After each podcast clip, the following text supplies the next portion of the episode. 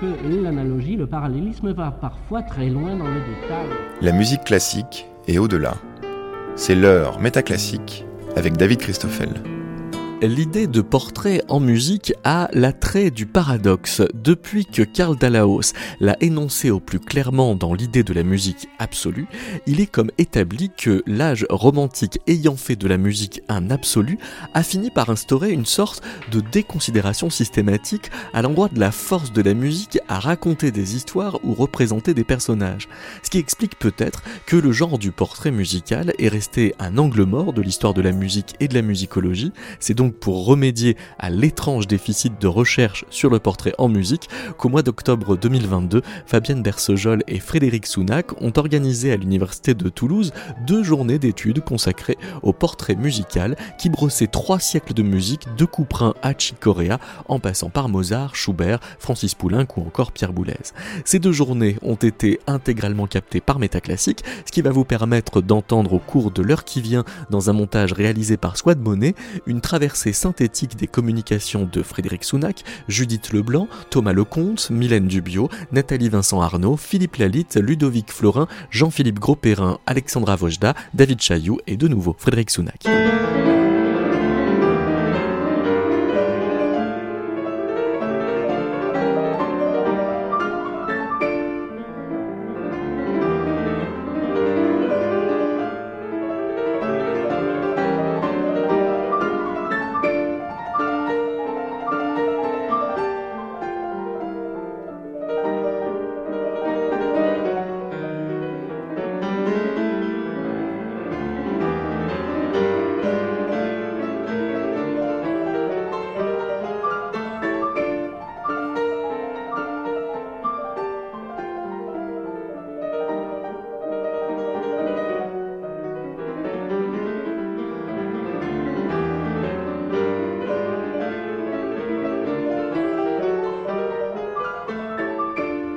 Si l'on considère donc que le, portrait au sens pictural et cinématographique ou photographique désigne la production artistique la plus précise, la plus mimétique, qu'il équivaut d'une certaine manière idéalement à une trace du visage et donc à une trace de la présence, alors c'est vrai, il semble a priori presque théoriquement incompatible avec une musique réputé non mimétique, mais surtout qu'on nous a souvent présenté, enfin dans la théorie esthétique, peut-être depuis euh, le XVIIIe siècle, euh, comme le type même de la beauté libre qui se déploie euh, sans référence, donc à la manière de ces fameuses arabesques tant prisées des premiers théoriciens du romantisme. Donc cela confère à la formule même de portrait musical une saveur un peu paradoxale, mais du coup extrêmement attirante.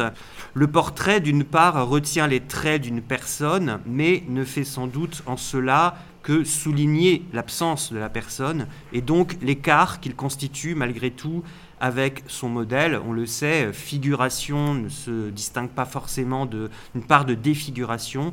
Et d'ailleurs, chacun en a fait l'expérience. On a quand même toujours quelques difficultés, voire quelques réticences à se reconnaître sur un portrait, y compris euh, photographique.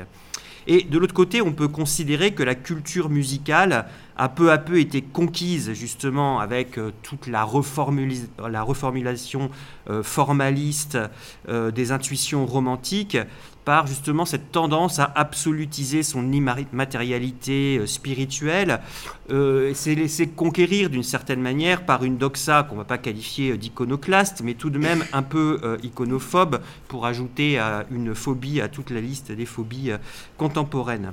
Et pourtant, en, en, dépit de toute cette doxa antimimétique portée donc à l'extrême suspicion envers ce qui relèverait, selon un thème aussi très répandu, de l'extra musical, euh, la question du portrait n'est évidemment pas absente de l'imaginaire de la musique. Alors pour bien faire, il faudrait sans doute prendre le temps d'articuler la notion de portrait à celle de figure, euh, particulièrement intéressante en ce qu'elle semble réunir avec son sémantisme complexe les deux pôles du pythagorisme abstrait et de la mimésis. Alors le figuralisme, on le sait, procède d'un pacte entre la musique et la rhétorique des émotions, euh, qui s'élabore au point de devenir un pacte entre les moyens musicaux et les images, voire les concepts. Alors en mentionnant tout à l'heure le symbole finalement anti-mimétique qu'est l'arabesque, je faisais référence à la pièce de Schumann, dont la célèbre coda est assurément un merveilleux exemple de musique pure et de pure musique.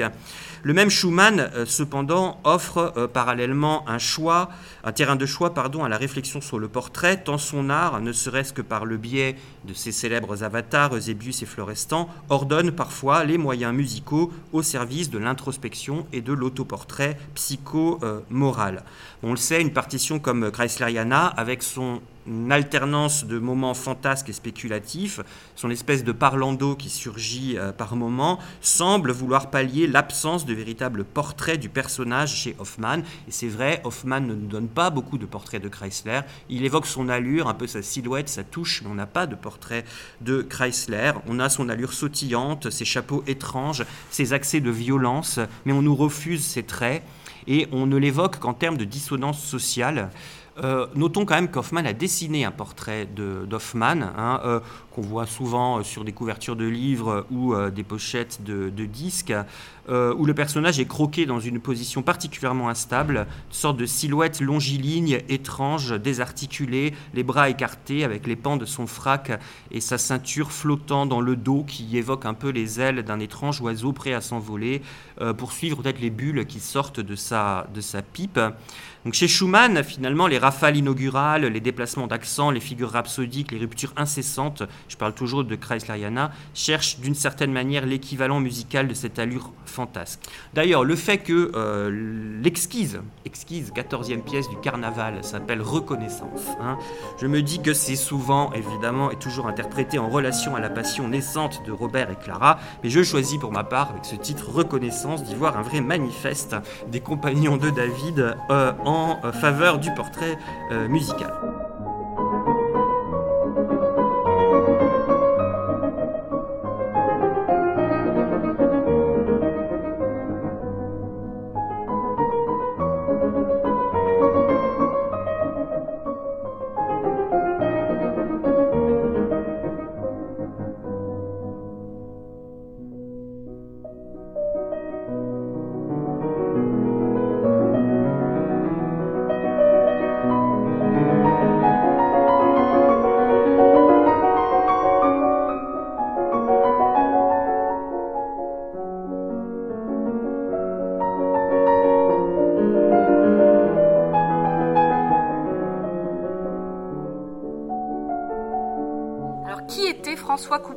Judith Leblanc. Issu d'une illustre famille de musiciens, organiste titulaire de la prestigieuse tribune de l'Orgue de Saint-Gervais à Paris, tout en menant une carrière de compositeur et de professeur de clavecin très recherchée.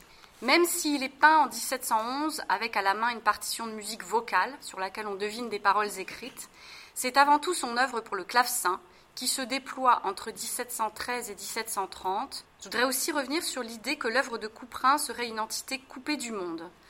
Ainsi, pour Pierre Citron, rien ne semble le relier au grand mouvement de son temps. Je le cite. Il semble s'être tenu à l'écart de la société, comme sa musique à l'écart des influences, tandis que Philippe Bossan parle de refus du réel, refus du monde. Les titres de ses pièces prouvent au contraire qu'il était bien partie prenante de tous les aspects de la société, Couperin, selon les mots de Thomas Lecomte, je cite, brosse à travers son œuvre de clavecin un véritable tableau de la société aristocratique et bourgeoise de son temps, mais donne aussi une peinture touchante de sa propre intimité. Il s'agit enfin de revenir sur un aspect minoré par la recherche en musicologie, son humour, sa verve satirique et la porosité qui existe entre son œuvre et le théâtre de son temps. Déjà, dès cette première sonate, composée au tout début des années 1690, intitulée La Pucelle et qu'il rebaptisera la Française, se donne à lire un certain goût pour l'ironie, le second degré, les histoires et son art pour les raconter, mais aussi sa tendance à masquer le réel et à lui donner des titres qui sont autant de filtres. On décèle aussi chez Couperin un goût pour la stratégie littéraire, les mots, la périphrase, les jeux. Si les pratiques littéraires et musicales se rejoignent à travers l'art du portrait, elles se rejoignent également à travers les pratiques de l'intermusicalité, de l'intertextualité, du pastiche, de l'imitation, de la parodie, de l'écriture à la manière d'eux, autant de pratiques que Couperin cultive très largement, par exemple dans l'apothéose de Lully. Il fréquente en outre les auteurs de son temps. Il a mis en musique un cisin de La Fontaine, intitulé ironiquement Épitaphe d'un paresseux. Cet air à valeur d'hommage trahit les affinités spirituelles cultivées par les deux hommes. Il pourrait en outre avoir connu La Bruyère, puisqu'ils avaient tous deux été employés chez Condé à différents moments. Et certains de ses portraits en musique font écho au caractère à la mode en littérature.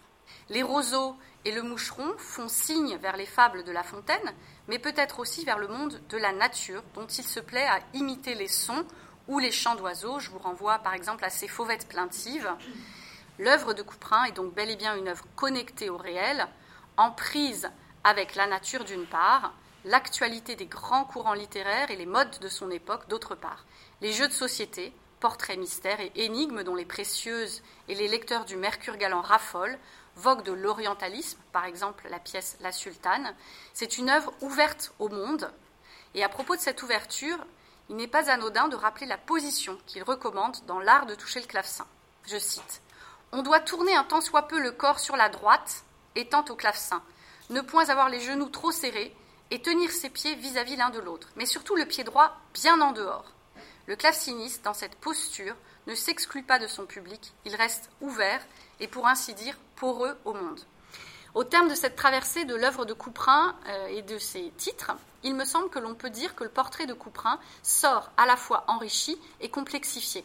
C'est finalement la notion de connivence, en latin connivere signifie faire un clin d'œil, qui s'approche peut-être le mieux de l'esthétique couprinienne. La polysémie des titres et de la musique est constitutive de cette esthétique de la connivence. Finalement, ce qui compte, c'est la dimension suggestive ou l'aura poétique de chaque pièce. Libre à chacun de construire sa chambre d'écho littéraire et picturaux à l'écoute des pièces et de ses titres évocateurs par le biais desquels Couperin nous dit quelque chose de lui et quelque chose du monde. Dans la dernière pièce du 25e et dernier ordre en si mineur, on trouve la saillie, c'est-à-dire une ultime pirouette polysémique et poétique, un dernier sourire de l'esprit qui fait retour sur ce qui fut une part importante de son œuvre. C'est le même sourire que l'on trouve dans Les Idées heureuses, partition que Couperin affectionne particulièrement puisque c'est celle qu'il choisit de tenir entre ses mains lorsque son vient son tour d'être portraituré et qu'il se met en scène au sommet de son art dans une évidente ambition mémorielle et testamentaire. C'est peut-être aussi une façon de nous dire qu'il s'est peint lui-même à travers la pièce des idées heureuses ou de faire un clin d'œil à la préface de son premier livre dans laquelle je vous rappelle qu'il écrivait Les titres répondent aux idées que j'ai eues. Je terminerai pour ma part sur l'anguille, dans le 22e ordre de ce quatrième livre, qui pourrait finalement être l'animal totémique, l'animal emblématique de ce peintre-poète, dont les titres sont des énigmes qui échappent, mais qui en disent plus long qu'on ne croit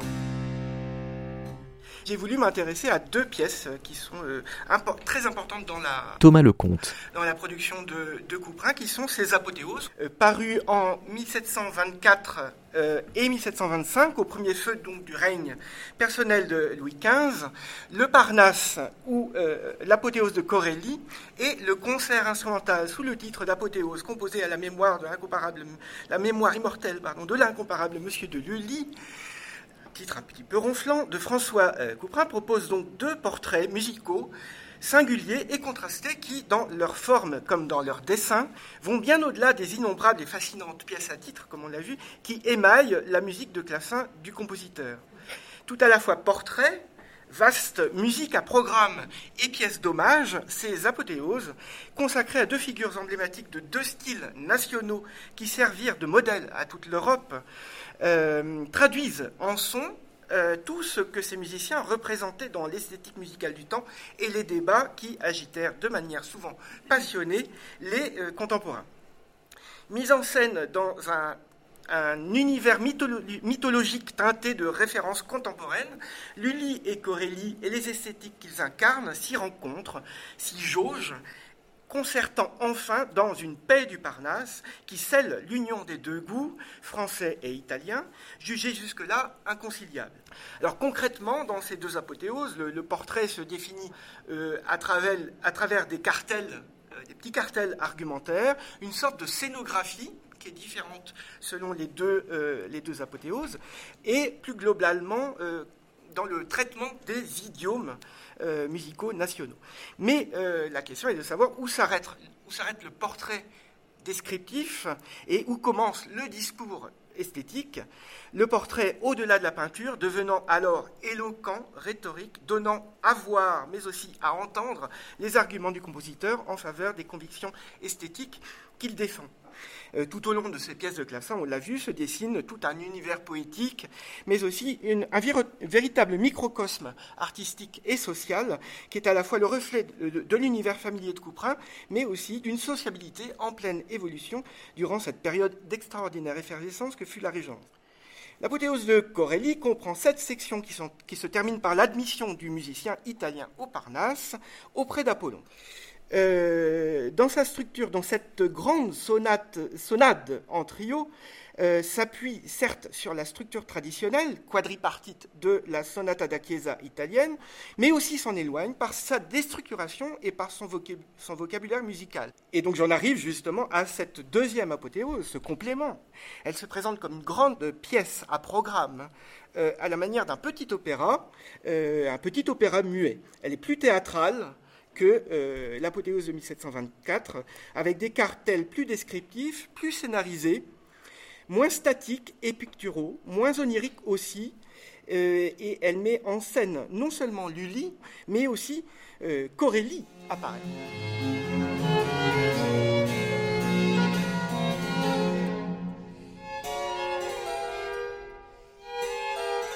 En revanche, le portrait de Lully se fait plutôt d'un point de vue plus indirect, et le musicien, du moins jusqu'à son arrivée au Parnasse et sa rencontre avec Lully, est plus spectateur qu'acteur du processus de sa glorification. Euh, donc ce dialogue qui se place dans la dernière section s'incarne à travers la notation musicale même, puisque euh, Couperin, euh, c'est même visuel, puisqu'il utilise deux clés euh, à travers leurs clés, donc leur distribution visuelle, technique et fonctionnelle, leur entraînement ou au contraire leur distinction, les deux violons en quelque sorte à la fois incarnent les deux musiciens, renforçant et clarifiant, s'il en était besoin, le ce processus de réunion des goûts.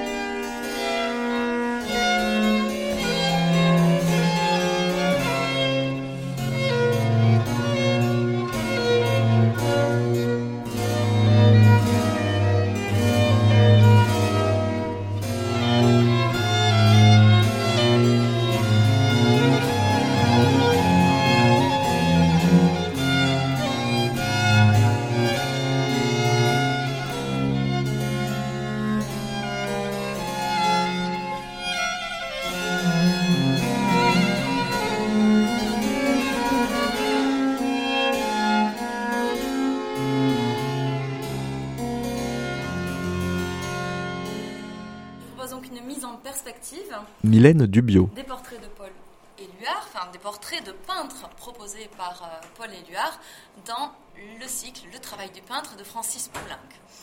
Ma question serait un peu quelle est cette mise en musique de peintures qui sont elles-mêmes déjà mises en mots? Alors, en rassemblant cette mélodie euh, sur des noms d'artistes euh, peintres dans son recueil de mélodies Le travail du peintre, en 1956, Francis Poulenc opère un rassemblement de portraits littéraires de Paul Éluard le compositeur place l'auditeur dans une double situation d'attente, finalement, celle des textes de Paul Éluard, connus dans leur contexte de première euh, publication, avec Georges Braque dans Capitale de la douleur en 1926, avec le poème Pablo Picasso euh, dans Poésie ininterrompue en 1945, donc on voit qu'il y a beaucoup de décalage. Poulenc les confronte avec l'attente auditive aussi d'une mise en perspective par la musique. La prosodie de Poulenc, euh, mais également ses recherches mélodiques, harmoniques, rythmiques, euh, seront-elles ainsi un deuxième niveau de portrait, porteur de sens Cet exemple permet de rouvrir la question d'une incompatibilité supposée entre musique et mimésis, dont nous avons déjà pas mal débattu ce matin, et d'enquêter sur ces pouvoirs évocatoires de la musique. S'agit-il d'ailleurs du portrait des peintres ou du portrait de leur tableau du portrait de leur technique, déjà, que nous propose Paul Éluard. Des sensations, des impressions à voir leur travail, comme nous l'expliquait Paul Éluard un petit peu plus tard. Euh, le titre d'ailleurs du recueil, qui a été choisi par euh, Francis Poulenc, euh, met l'accent sur le travail du peintre, sur la technique et le travail du peintre et non pas des peintres. C'est sûrement sur ce point d'accroche de la technique picturale euh, ou musicale, au-delà du pouvoir évocateur de la musique, euh, c'est sûrement ce point d'accroche qui est mis en son sur le plan de la technique compositionnelle, avec la découpe, la couleur, la répétition, qui sont des mots que l'on peut attribuer à la fois au domaine euh, littéraire, pictural ou musical. Il a donc écrit beaucoup sur Paul, sur Éluard, sur des textes de Paul Éluard, 34 mélodies. Il a également écrit d'ailleurs sept œuvres euh, chorales sur des poèmes d'Éluard. On voit qu'il le connaît euh, vraiment. Et d'autant plus que Paul Éluard se tourne lui aussi vers la musique. C'est d'ailleurs euh, celui qui est considéré comme le seul surréaliste, poète surréaliste, qui aime vraiment la musique. On peut remarquer qu'en plus, la musique ici va être quelque chose qui se diffuse dans l'espace, on en a parlé ce matin, ça ne va pas être un plan simplement euh, vu. Euh, et ce que tente Poulenc ici va quand même au-delà de cette spatialisation de la perception, parce qu'il y a beaucoup euh, de connotations, beaucoup d'autres éléments peut-être du domaine de la connivence aussi, qui sont là, ou qui sont peut-être imperceptibles, mais qui sont présents. Donc c'est un enjeu aussi d'appliquer euh, dans ce mode d'expression qui est la musique, euh, euh, des, codifications pour essayer d'illustrer peut-être cette peinture, d'illustrer ces peintres et leur travail, leur manière peut-être de, composer sur un tableau. Et parce que justement, Poulain ne cherche peut-être pas à illustrer, mais à montrer faire ressentir, donner l'impression, la sensation de cette peinture. Donc ce titre du cycle Le travail du peintre, est directement emprunté à une autre euh, sous-partie du recueil de 1946 qui était euh, dédiée à Picasso. Donc on voit qu'on est vraiment dans le travail euh, et peut-être on se dit que là nous assistons au travail du compositeur avec cette œuvre de, de Poulenc. C'est dans le discours poétique d'Éluard, remarquablement saisi, restitué par le musicien, que la perception des mondes picturaux se construit. La recréation de la peinture par la musique passe par le poème, transite par le poème, par sa prosodie, son rythme, sa construction thématique et sonore. Euh, il va à la racine du geste de création du peintre, parallèlement le plus souvent à la démarche d'Éluard. Donc Poulenc a utilisé la musique pour exprimer les caractéristiques, les émotions liées au travail de chaque artiste, avec par exemple dans cette mélodie dédiée à Picasso, la première, une musique qui pourrait peut-être refléter la vivacité de la créativité euh, de ces tableaux cubistes, aussi le, les aplats, les, choses vraiment euh, très claires, euh, avec cette idée par exemple de nous proposer une mélodie en Do majeur. Alors, officiellement en Do majeur, même si euh, nous n'entendrons pas forcément totalement du Do majeur. Et ce travail du peintre serait un hommage créatif qui va tenter de rapprocher une œuvre d'art, dans une œuvre d'art, plusieurs mondes artistiques, notamment le monde pictural, du monde musical. Pourquoi pas sourire et pourquoi pas des larmes tout au bord de la toile où jouent des petits. Voici le jour d'autrui, laisse aux ombres leur chance sale mouvement des paupières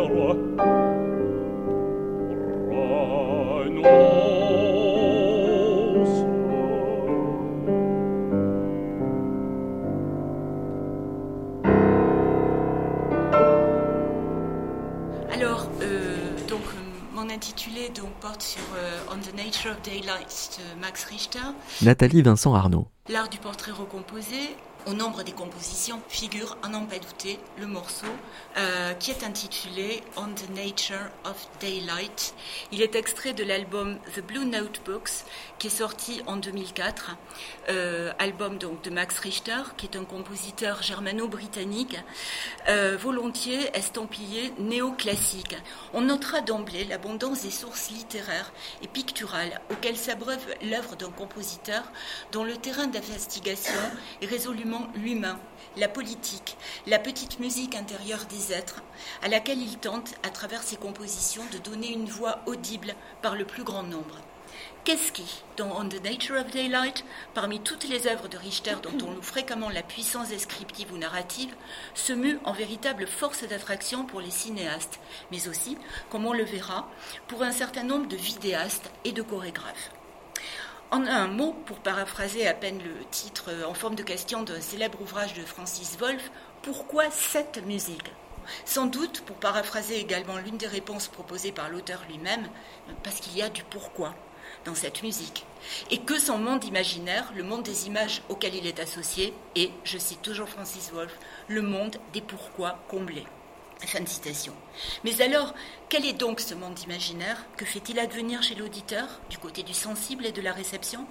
Euh, Je me propose de me livrer à une brève analyse, un premier portrait donc de On the Nature of Daylight, dont il convient déjà de remarquer d'emblée la dimension foncièrement exploratoire, mais aussi la tension vers la pictorialité, affichée dès le titre même du morceau. Explorer, dépeindre la lumière du jour, Daylight, c'est aussi, si l'on en croit la métaphore en anglais The Living Daylights, entreprendre de décrire ce qui fait la vie de chaque être, ses nuances, ses oscillations, son éclat et sa vulnérabilité réunis. Et si je cède ainsi à la fascination du paratexte, ce qui chez moi est chose fréquente, c'est que d'une part, comme je l'ai déjà souligné, la littérarité est une composante essentielle de l'œuvre de Richter.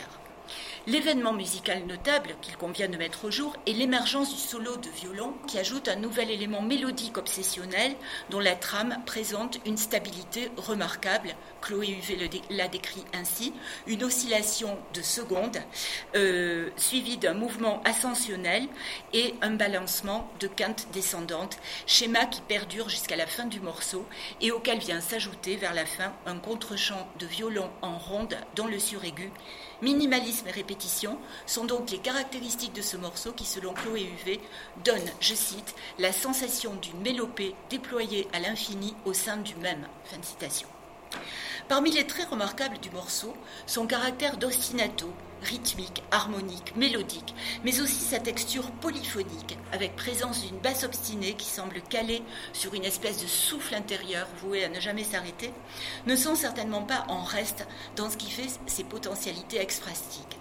Cette construction musicale, fondée sur une écriture à la fois répétitive, dialogique et incrémentaliste, est apte à bâtir autant de scénarios énergétiques. Hein. Je reprends ici une très belle formule de Laurent Génie dans son très bel ouvrage La vie esthétique, qui disent la puissance dynamique d'une expérience musicale foncièrement révélatrice, modélisante, apte à articuler, à dessiner les contours d'un personnage, de son cheminement intérieur et de sa perception par l'audio-spectateur. Celui-ci fait en effet de ce morceau, comme il le suggère dans une note d'intention assez précise, l'écrin et l'exhausteur d'une mise en scène de l'intime, de l'errance, de la quête de l'autre, de la conscience de sa propre vulnérabilité, de celle de toute relation humaine appelée à advenir, à se transformer, à s'effacer pour renaître encore et toujours. Il ne semble en tout cas faire aucun doute qu'au vu de la puissance dynamique qu'il renferme et qui peut s'incarner à travers de multiples portraits d'êtres en recherche, en déroute, en recherche de relations, On the Nature of Daylight sera encore amené à épouser les contours d'autres visages, d'autres voies, d'autres itinéraires humains. Música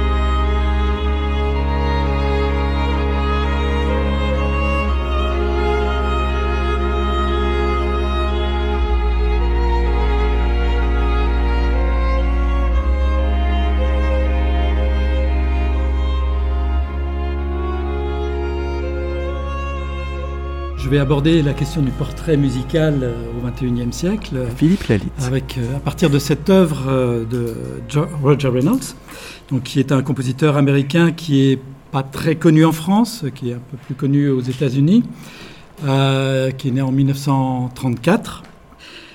donc c'est une œuvre musicale, mais musicale et multimédia, je dirais, puisqu'elle intègre un orchestre, hein, de la musique sur orchestre, des sons préenregistrés et traités informatiquement, spatialisés, et des vidéos donc c'est une œuvre euh, qui est une commande du National Symphony Orchestra. Donc euh, je vais tenter de montrer la singularité euh, de cette œuvre et la façon dont elle renouvelle le portrait musical. Reynolds n'a pas cherché du tout à faire un portrait de l'homme public, le premier président des États-Unis, comme on aurait pu s'y attendre. il ne s'agit pas du tout d'un documentaire musical, mais il s'est plutôt attaché à ouvrir une fenêtre sur son monde intérieur, euh, donc l'idée de euh, Reynolds, c'est d'aller chercher, comme je l'ai dit tout à l'heure, euh, des textes hein, dans les lettres de George Washington et dans ses journaux intimes. Et donc il a choisi des périodes, en fait, il a choisi trois périodes de la vie de Washington, la jeunesse, euh, donc, il va former la première partie, la première section de l'œuvre. Euh, ensuite, la période de, l'âge mûr, la, période où il est chef de guerre, euh, chef militaire, puis président, les deux mandats de, président des États-Unis. Et puis, une dernière période qui est la retraite. donc, on a déjà une structure qui, qui, émerge. De, de, ces personnages qui sont finalement qui font partie de lui, hein, qui font partie de son moi intérieur. Alors les textes, bien sûr, euh, abordent euh, la vie, les thèmes sont souvent les épreuves, les souffrances, le froid, la guerre, les blessures, euh, la mort des proches, mais aussi la destinée, les affres du pouvoir, les compromissions, l'amitié, le désintéressement, et plutôt à la fin d'ailleurs la nature. Alors comme euh, le disait euh, Jean-Luc Nancy, pour portraiturer, il ne suffit pas que le tableau s'organise autour d'une figure, celle-ci doit encore s'organiser autour du regard, hein, de son regard, du regard de la personne qui est portraiturée. Et donc c'est ce qu'a voulu faire aussi euh, Reynolds, en prenant appui sur finalement ce que, en imaginant en tout cas, ce que George Washington pouvait voir. Alors du point de vue de la musique, il a trouvé cette pièce de euh, Benjamin Carr, The Maid of Lodi, euh, qui est un peu plus tardive. Hein. Elle est composée en, 1812. mais il va partir de ça et il va dériver en fait. Et cette dérivation en fait qui va se produire à chaque section, on va avoir une dérivation en fait. C'est de mon point de vue, c'est quelque chose qui relève en fait de la profondeur de la conscience, c'est-à-dire qu'on s'enfonce finalement petit à petit de plus en plus profondément dans la conscience de George Washington pour aller jusqu'à peut-être au, bord de l'inconscient. Euh, je ne sais pas. Alors, dernier point euh, du point de vue du son et de la musique. Donc, ce sont les, sons enregistrés. Euh, donc, des sons qui vont être pris dans le domaine de Mount Vernon, des chants d'oiseaux, des cris d'animaux, des bruissements de, de, feuilles, le vent. Voilà. Donc, quelque chose qui aussi va aider à caractériser chaque portrait, euh, chaque époque euh, de George Washington. Alors, cette œuvre appartient sans aucun doute à la catégorie du portrait message. C'est effectivement un hommage au premier président des États-Unis, un hommage aussi à l'homme, mais aussi quelque chose qui est de l'ordre du message politique, parce que les textes choisis ne sont pas anodin. Voilà. Mais on peut dire aussi que, euh, d'une certaine manière, euh, cette œuvre appartient à la catégorie du portrait euh, parangon, puisque toute la structure de l'œuvre est finalement complètement composée à partir de, cette vie, de la vie de George Washington, et complètement inspirée des, pensées et des faits de, l'homme et du président. mais je pense qu'il y a quand même quelque chose qui est de l'ordre de l'autoportrait quelque chose qui sera en arrière-plan finalement, euh, où on voit bien que les choix des textes aussi est en rapport avec la propre euh, vie de Reynolds.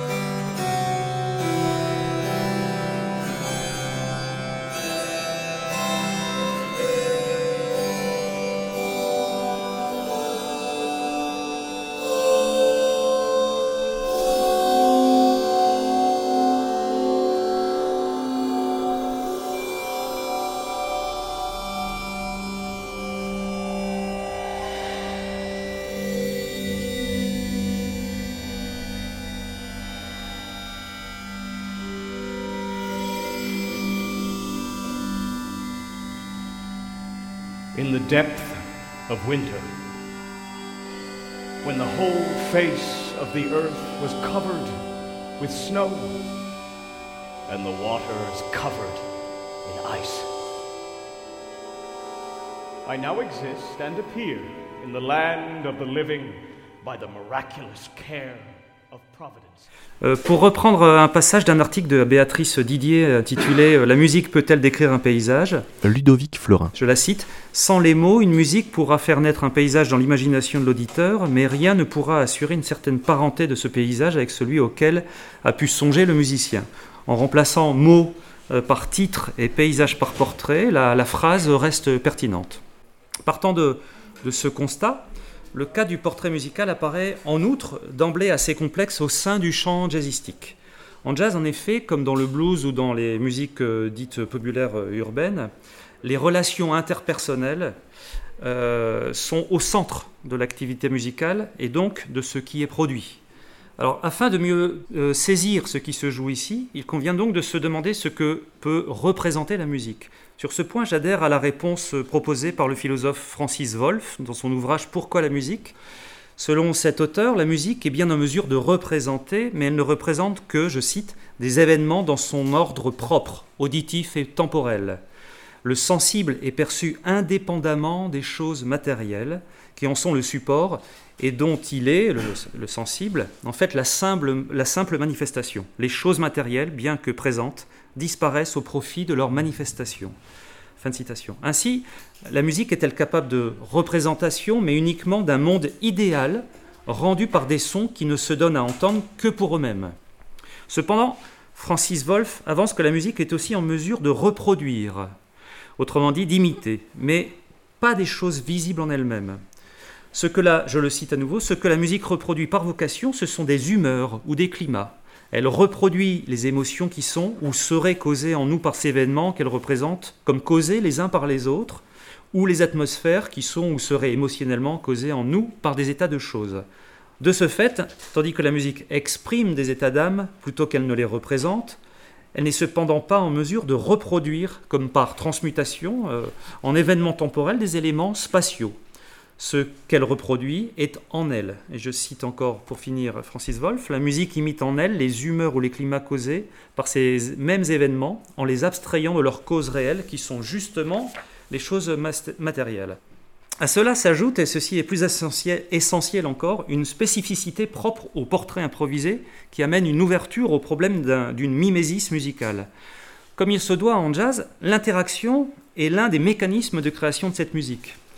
Voyons par exemple le portrait euh, fait par euh, Chick Corea euh, de Rusty. À partir du moment où Rusty adopte l'attitude corporelle du penseur, Correa emploie des, accords suspensifs résultant de l'usage d'éléments comme l'accord de quinte augmentée, la gamme parton, des échelles octatoniques, etc.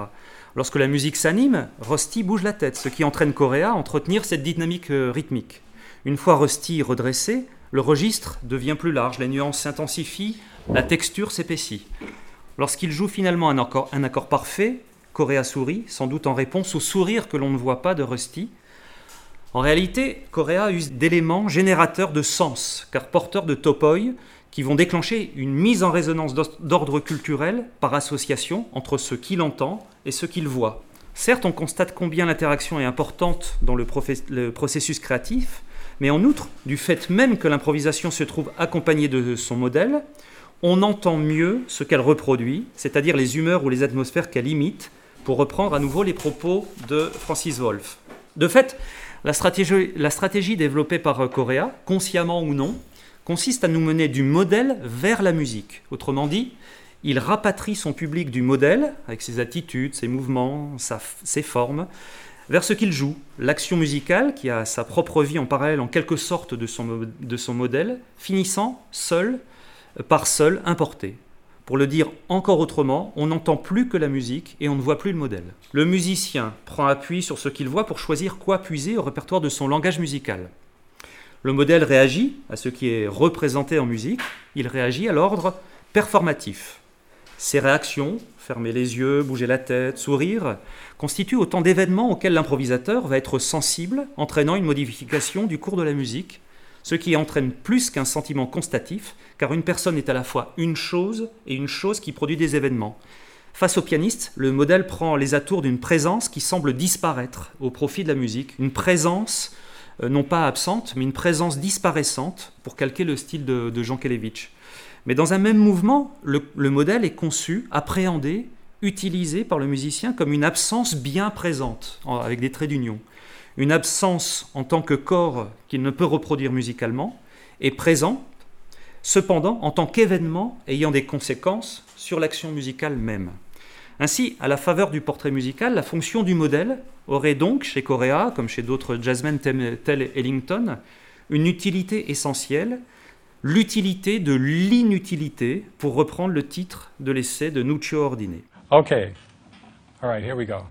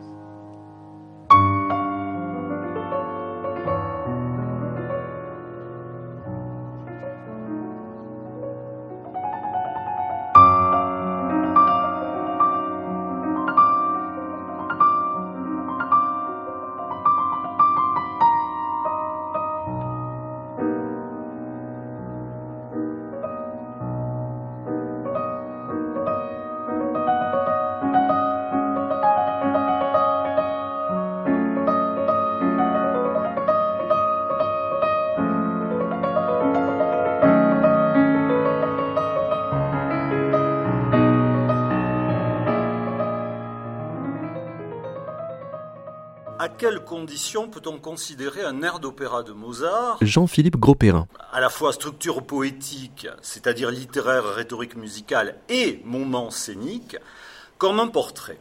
Si on peut parler de portrait, on ne peut pas dissocier euh, la forme euh, poétique de la forme musicale, mais même de l'image scénique, hein, de ce qui est perçu dans le cadre de scène, pourrait-on dire. Quels sont alors les rapports au sein d'un numéro de la partition entre forme musicale et dimension iconique? D'autres questions se trouvent soulevées par l'hypothèse d'une valeur de portrait qu'assumerait la forme close de l'air dans le flux de l'action théâtrale. D'importants obstacles gênent d'ailleurs l'assimilation d'un air à un portrait. premièrement, la prévalence, pour le corpus qui nous occupe, de la situation notamment lorsqu'un personnage est d'abord représenté dans des ensembles ou dans tel air qui privilégie une action. On peut ainsi douter que Mozart propose jamais dans un air particulier un portrait de Suzanne. Autre paramètre, la forme musicale de l'air appelle par excellence des vers de forme lyrique, avec apostrophe ou invocation, euh, fortement codifiés la plupart du temps, et non un régime attributif ou descriptif du discours. Un air alors peut-il fonctionner comme portrait sans que le texte littéraire en ait la forme? Une invocation peut-elle faire portrait? Ou bien l'effet de portrait est-il plus saillant quand les mots s'offrent expressément comme portrait ou autoportrait? Et dans ce cas, on le verra, le genre comique ou sérieux, noble ou ancillaire est déterminant. Euh, on essaiera donc d'approcher une définition de l'air d'opéra comme portrait musical ou comme vecteur d'un effet de portrait en se rappelant que définir dans la langue classique signifie aussi décrire, hein, décrire, cerner, tracer, délimiter, bien sûr. Alors, à cela, euh, je, euh, je rapporterai. Alors, un air qui appartient à un, opéra viennois de Mozart, opéra bouffe, mais inachevé, hein, le Sposo dell'Uso. C'est un opéra qui avait été créé en 80, qui avait été donné successivement à Rome, à Florence et à, euh, et à Venise. Et donc, entre en scène une aristocrate, qui correspond exactement à un, type comique bien connu, qui est l'aristocrate qu'on va marier, pimbèche, arrogante, hein, qui se flatte de sa euh, noble origine.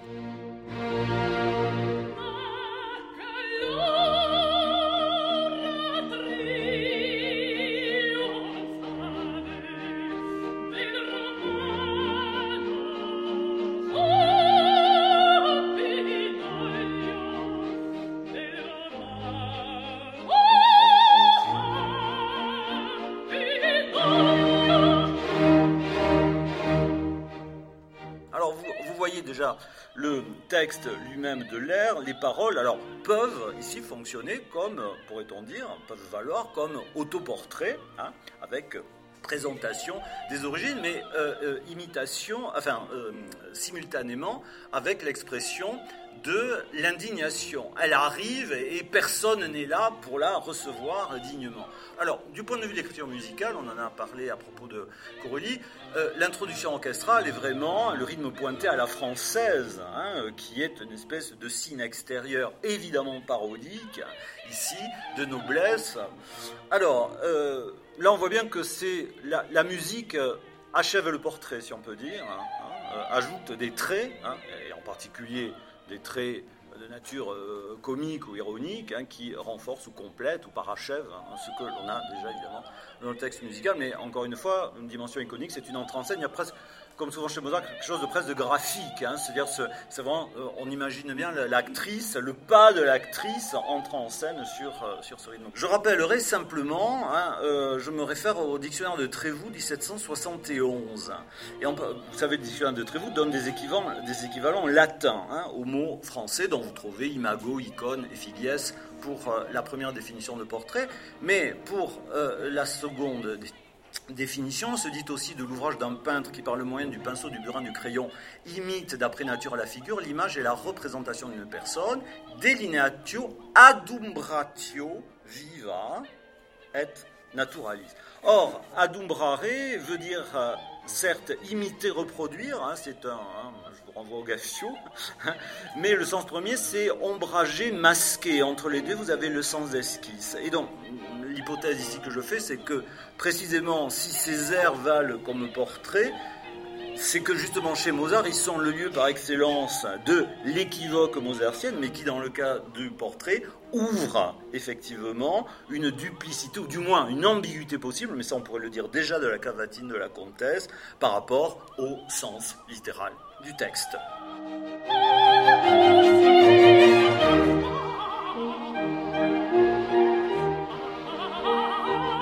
thank you.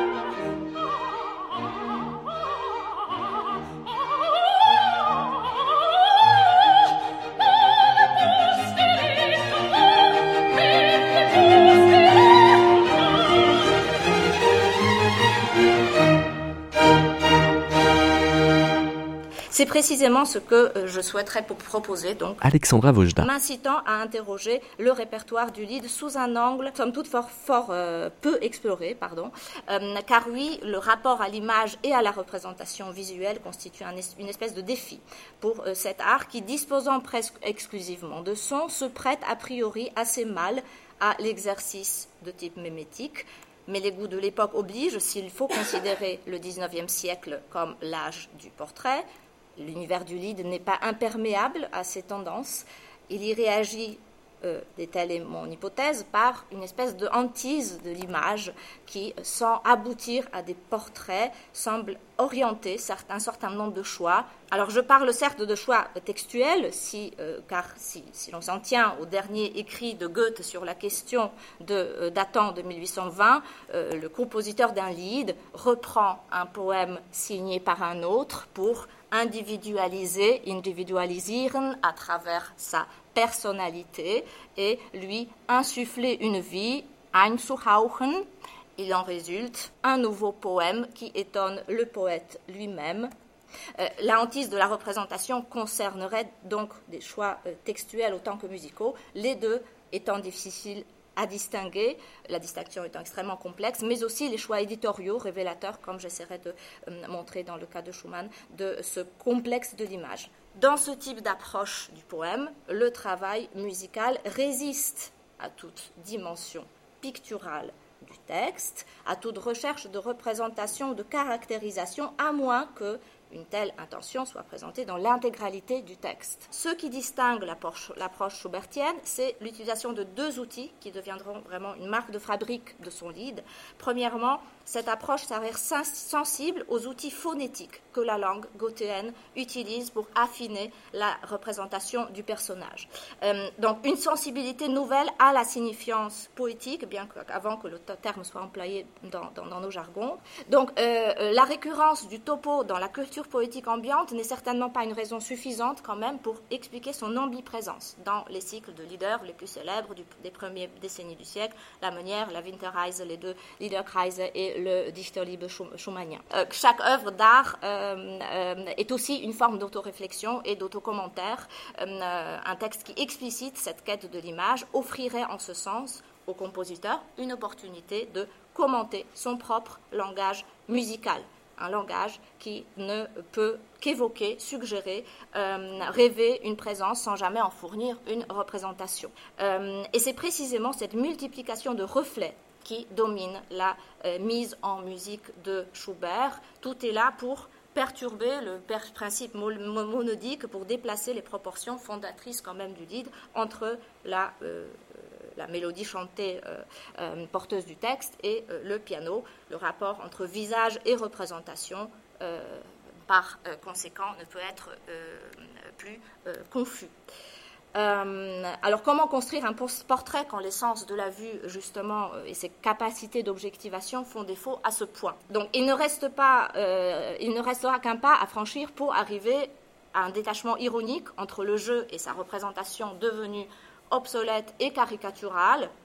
on pourrait donc rapprocher cette écriture délibérément hybride de portrait double déjà évoqué.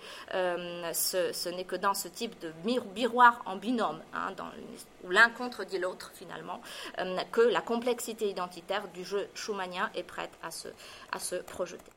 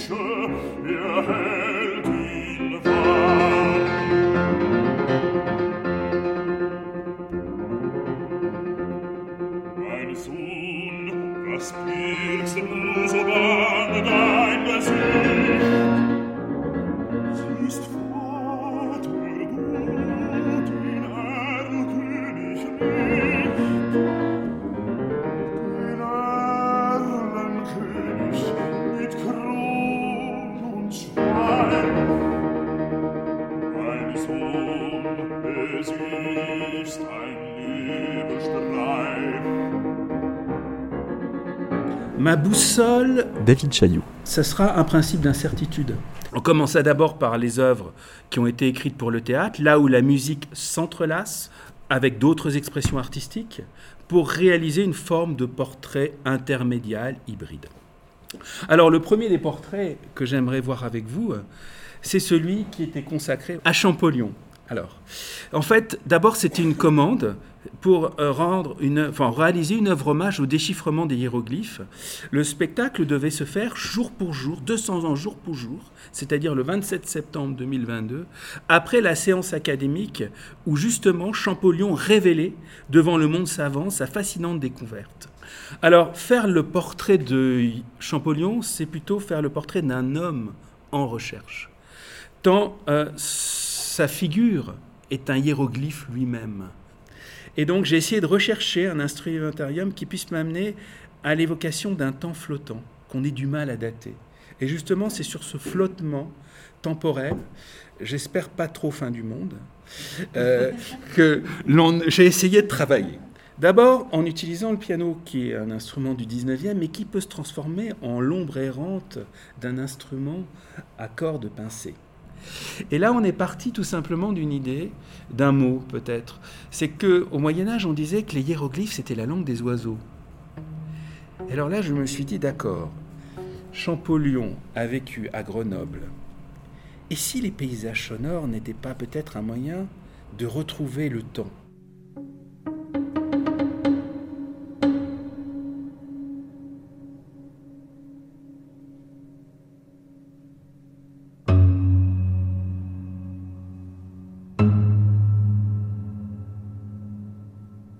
Tout à l'heure, on a parlé de l'esprit de connivence, d'une certaine manière, et que moi je dirais peut-être un peu comme lui que c'est une forme de geste d'hospitalité, peut-être, et qu'en fait, il y a quelque chose qui peut peut-être s'apparenter, peut-être, je ne sais pas, à une forme de traduction, peut-être, je ne sais pas.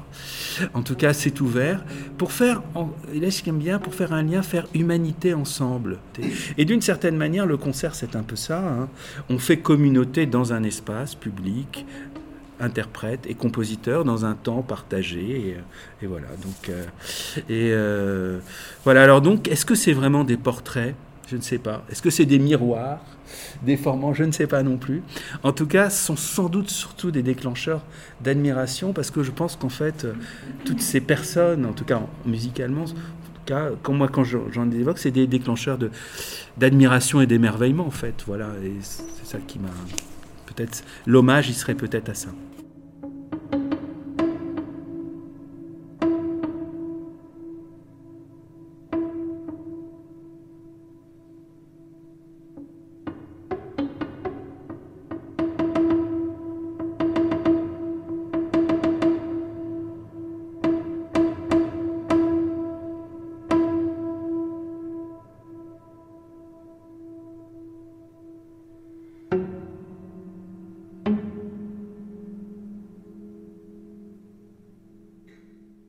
Et donc, euh, voilà, comme je ne recule devant rien, j'ai décidé de parler de cette figure qui est euh, Pierre Boulez, donc, comme vous le savez, euh, décédé en janvier 2016, et dont le, ce qu'on peut appeler le magistère hein, sur la musique française dite contemporaine a constitué pendant des décennies, comme personne ne l'ignore, un, un, authentique phénomène. Donc l'idée d'un portrait de Boulez s'impose en raison de son importance objective pour la musique du XXe siècle et celle d'un autoportrait de Boulez est sans doute justifiée théoriquement par le fait, on le sait bien, qu'il n'a jamais euh, cessé d'associer l'acte compositionnel au souci de penser et de situer sa propre production euh, artistique. Mais voilà, je voudrais évoquer euh, Pli selon Pli, dont le sous-titre est, comme vous le savez, Portrait de Mallarmé, ce qui a de quoi éveiller notre intérêt.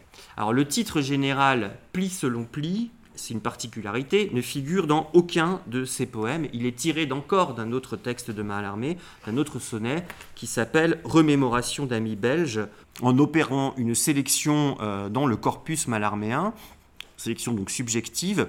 On voit qu'il agence une sorte de métapoème malarméen qui témoigne plutôt de son intention d'évoquer son Mallarmé euh, à lui et d'en proposer donc euh, une manière de portrait subjectif.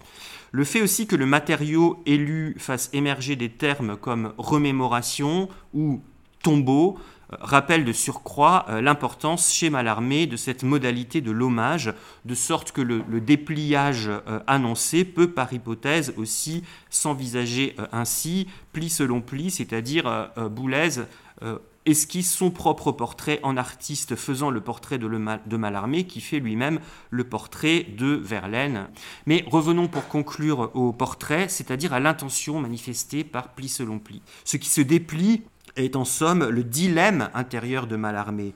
Comment préserver l'expression subjective qui fait tout le sens de l'entreprise artistique, poétique, musicale, picturale, artistique, et qui la distingue des autres paroles que l'on peut tenir sur le monde, mais dans le cadre d'un formalisme exigeant, interrogeant sans concession la notion d'œuvre telle que nous l'a légué le euh, romantisme. C'est là qu'on voit que le portrait de Mallarmé envisagé par Boulez équivaut à endosser l'héritage de cette grande problématique euh, esthétique, mais aussi, évidemment, à composer avec pour Boulez par le miroir que ça lui tend. C'est donc une forme d'autoportrait euh, spéculatif. Donc la partition portrait, qui est une méditation euh, critique sur Mallarmé, permet de regarder dans les yeux finalement la possibilité du naufrage et l'intensité qu'elle confère à des moments poétiques. En tout cas, de s'envisager soi-même, peut-être pas